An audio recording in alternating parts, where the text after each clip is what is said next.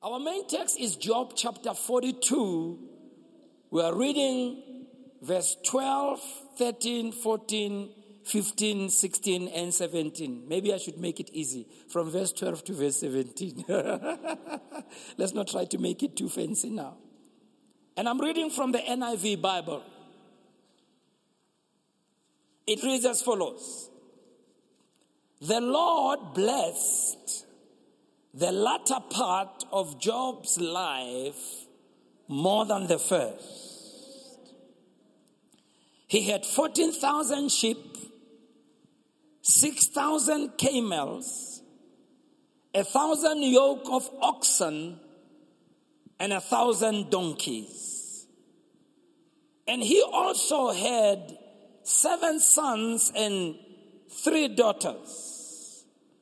The first daughter he named Jemima. The second, Kezia. The third, Karen Hapuk. Nowhere in all the land were there found women as beautiful as Job's daughters. And their father, this is a good father, granted them an inheritance along with their brothers. He knew what equality is here. No discrimination. Verse sixteen, which is the theme of what we're talking about. After this, Job lived one hundred forty years. He saw his children and their children to the fourth generation. Verse seventeen. And so he died old and full of years. After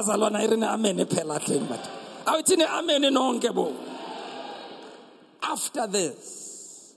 I want to use that phrase, Hanyane, after this. Because when it comes to the book of Job and the experience of Job, you'll understand that expression after this. After this, he lived one hundred forty years. Bible scholars tell us that when he got attacked, when he went through tragedy, he was about one hundred years old. And on top of that one hundred years old, God added another one hundred forty. Some say he may have been seventy years old and God added another one hundred forty. So this brother lived to at least two hundred ten years old after this. After what?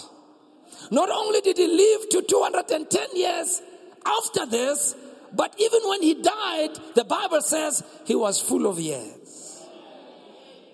Even when he died, there was a lot more in him that he had. The book of Job is one of the oldest books in the Bible. And it's, of course, written about Job. When you read it, we note in this book Job's perseverance. We note his unwavering faith in God. But we also note the sudden suffering and the pandemics that befell his life. As you read, you note how Job went through times of frustration and even times of doubt. The Bible identifies him as a man from the land of Uz. That's in chapter one, verse one. And verse three, it says, he was the greatest of all people in the East. Verse one says he was a prosperous man, a blameless man, an upright man who feared God and shunned evil. But in spite of all of this, one day Job got under an attack. Suddenly a pandemic came upon his life that shut everything down, threw everything out of control. In fact, when you read in chapter one, we see Satan lobbying God and suggesting to God that God would strike Job, take away all he has. And God says, hi, Corner, I'm not going to do that because that is my nature. You go ahead. You do what your nature is because you are a thief. You are a killer. You are a destroyer. Touch his life. Touch what he has, rather. Touch everything he possesses, but don't touch his life. And so Job said, of course, this man knows if you were to take away what he has, he will stop being righteous. The only reason this guy is worshiping you, coming to church, following you, is because he is financially profitable. God says, Bonane, let's not argue. Go ahead, test him, see what happens, but don't touch his life. I want to show you, Barcelona, that there are times when we go through attacks that we shouldn't look at ourselves and try to check if there's something wrong that we did.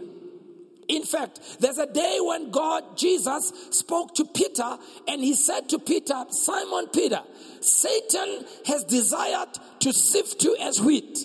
There's a time when Satan, Barcelona, abatang to test you and he wants to move things around in your life. And Jesus said to Peter, I have prayed for you that your faith should not fail you. No, he didn't say, I have prayed for you that the devil shouldn't come. He didn't say, I have prayed for you that you shouldn't get attacked. He said, I have prayed for you that when you get attacked, your faith must not fail you. Can I hear an amen? My goodness, we have been through so much, through many things. Throughout this pandemic, we've seen people's lives being lost, families losing two, three people. We've buried so many people, people losing their jobs, uh, businesses shutting down. But in all of that, Barcelona, thank God that God has been gracious to us, that we have held on to his name in spite of all that. Can I hear an amen in the house? And so from verse thirteen, the Bible gives us a blow-by-blow account of the attacks that Job had. Read it with me from verse thirteen, and I'm reading the New Living Translation. It says, one day when Job's sons and daughters were feasting at the oldest brother's house, a messenger arrived at Job's home with this news. Your oxen were plying with the donkeys and feeding besides them. When the Sabeans raided us, they stole all the animals and killed all the farmlands. I'm the only one who has escaped to come and tell you. I almost added the bad news. While he was still speaking, another messenger arrived with this news. The fire of God has fallen from heaven and burnt up your sheep and all your shepherds. I'm the only one who has escaped to come and tell you the bad news I'm adding. While he was speaking, a third messenger arrived with this news. Three bands of Chaldeans, raided, raiders, have stolen your camels. They've killed your servants. And I'm the only one who has escaped. Come and tell you the bad news. While he was speaking, another messenger arrived with this news. Your sons and your daughters were feasting in their oldest brother's home. Suddenly, a powerful wind swept in from the wilderness and hit the house on all sides. The house collapsed and all your children are dead. And I'm the only one who has escaped to come and tell you the bad news. Now note verse twenty. Job stood up. He tore his robe in grief. Then he shaved his head, fell to the ground to worship. Ah, oh, my goodness. Fell to the ground to worship. He said, I came naked from my mother's womb. I will be naked when I leave. The Lord gave me what I had, and the Lord has taken it away. Praise the name of the Lord. In all of this, Job did not sin by blaming God. The N I V reads in verse twenty-two, in all of this, Job did not sin by charging God with wrongdoing. Job experienced a sudden attack from nowhere. But in spite of that, he stayed true to God. In spite of that, he kept on worshiping. And his faith eventually tri- triumphed over all adversity, and he was finally restored everything that he had lost. So it brings us to that verse that we are reading. And the Lord blessed the latter part of Job's life than the first. And verse sixteen says, after this, Job lived one hundred forty years, and he saw his children and children's children, and so he died old, full of years after this.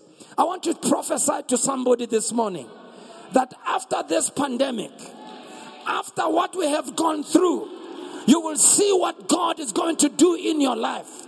Because God is the God of after this.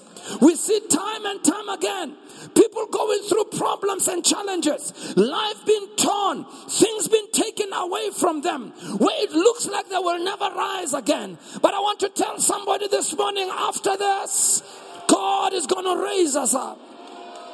And by the way, that's the theme of our conference, after this. This whole week, we're going to learn what God's going to do after this. Hallelujah. Throughout the Bible, we read stories of the faithfulness of God, where God brought his people back on their feet after a major attack, or after a major tragedy, or after loss, after pandemic, after a delayed promise. God is a God of after this. And I want to go through a few Bible characters and show you what was their characteristics and what these women and men did during their time of trouble. And what they did is what led to the after this. See, when you go through trouble and you walk away from God, you will never know the after this. When you go through tragedy and you stop praying and you stop worshiping God, you will never know the after this. When you go through challenges and you stop reading your Bible and you stop being faithful to God, you will never know your after this. But these men and these women that I'm going to read about, they also had their after this. First of all, we see Job. The Bible tells us he lived to be two hundred ten years old. He saw his children. He saw them to the fourth generation. Even when he died, he was full of years. You see, Job, when he was attacked, the first thing he did, which is an important thing you must learn, is he learned to be a worshiper of God. Job learned that even if things get taken away from me, I am still going to worship my God. See, during this time of lockdown, there are people who have turned their back on God. They walked away from God. Maybe you've lost your job. Maybe you lost something. But this is not the time to walk away from God. This is the time to hold on to God. Can I hear an amen? Can I hear an amen? Can I hear an amen? Can I hear an amen? Can I hear an amen? The second example of the after this is Abraham and Sarah. The Bible tells us in Genesis eighteen that God visited Abraham and Sarah after he had promised them to have, that they will have a child.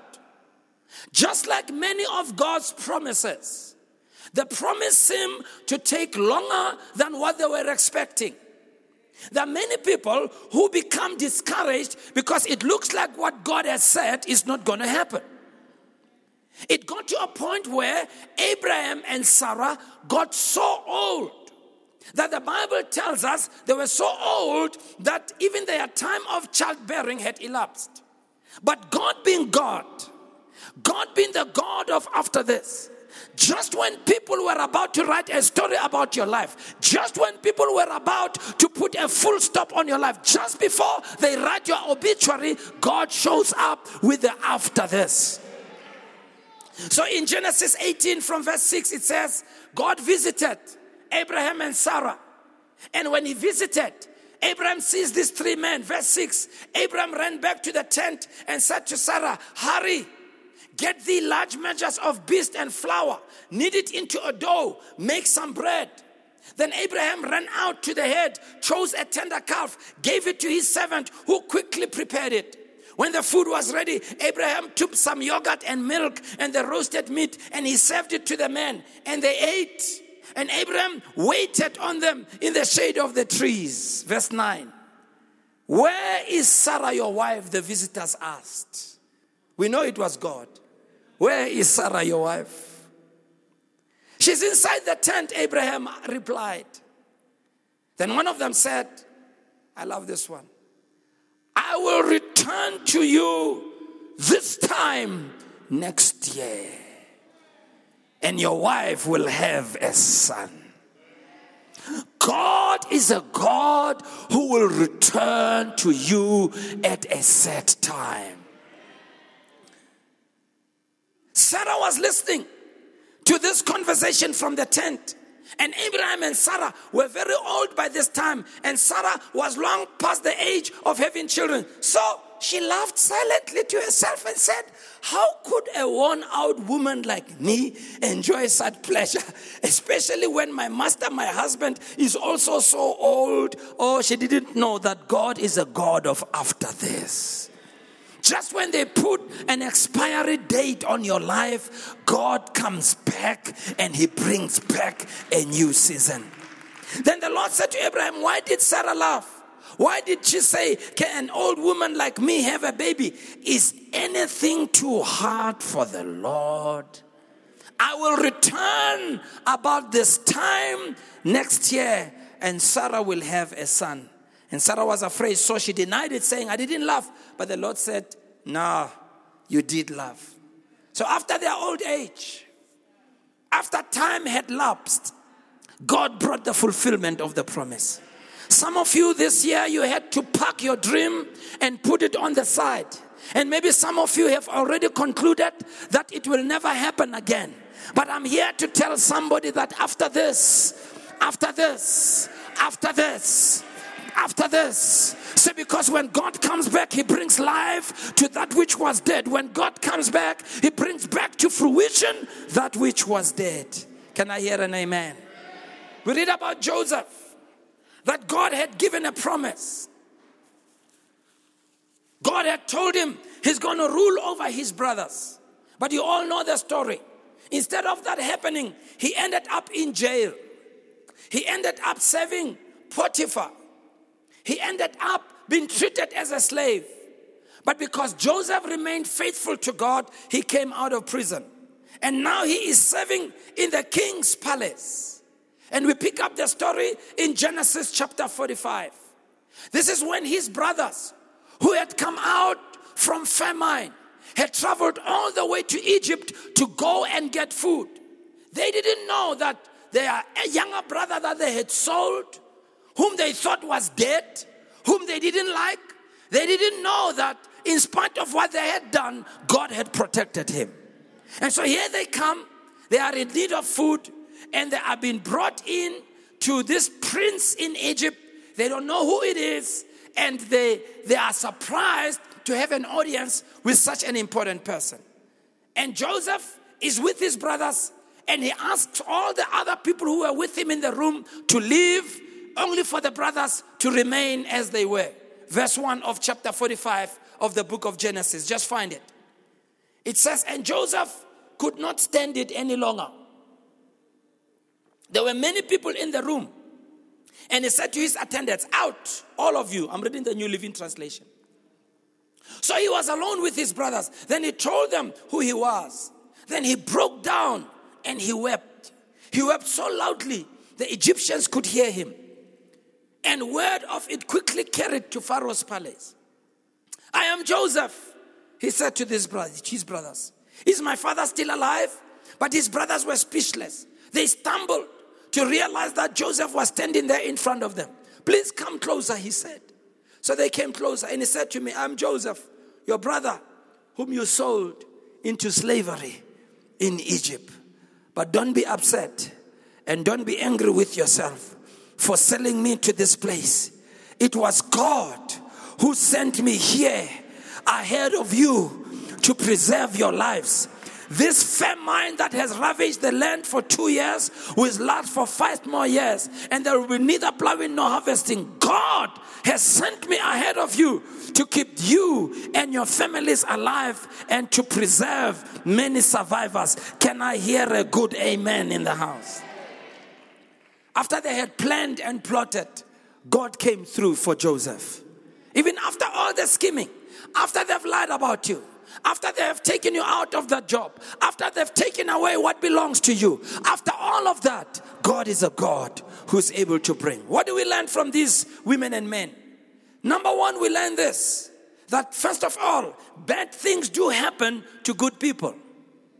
But if you remain faithful to God, there will always be an after this. We see it in the life of Job. We see it in the life of Joseph. Good as they were, bad things happened to them. Secondly, we learn from these women and men that when you don't understand the season that you are in, keep your mouth from saying foolish things and denouncing God. Instead of saying foolish things, denouncing God, walking away from God, you mustn't do it. When Job was at the height of problems, even his wife advised him to curse God and die. Even his friends advised him to curse God and die. Maybe some of you, because of what you have gone through in your families, your friends are telling you this thing of yours is not working. This praying thing is not working. This church thing is not working. But look at them and tell them, you know what, my friend, after this, after this, God will come through for me.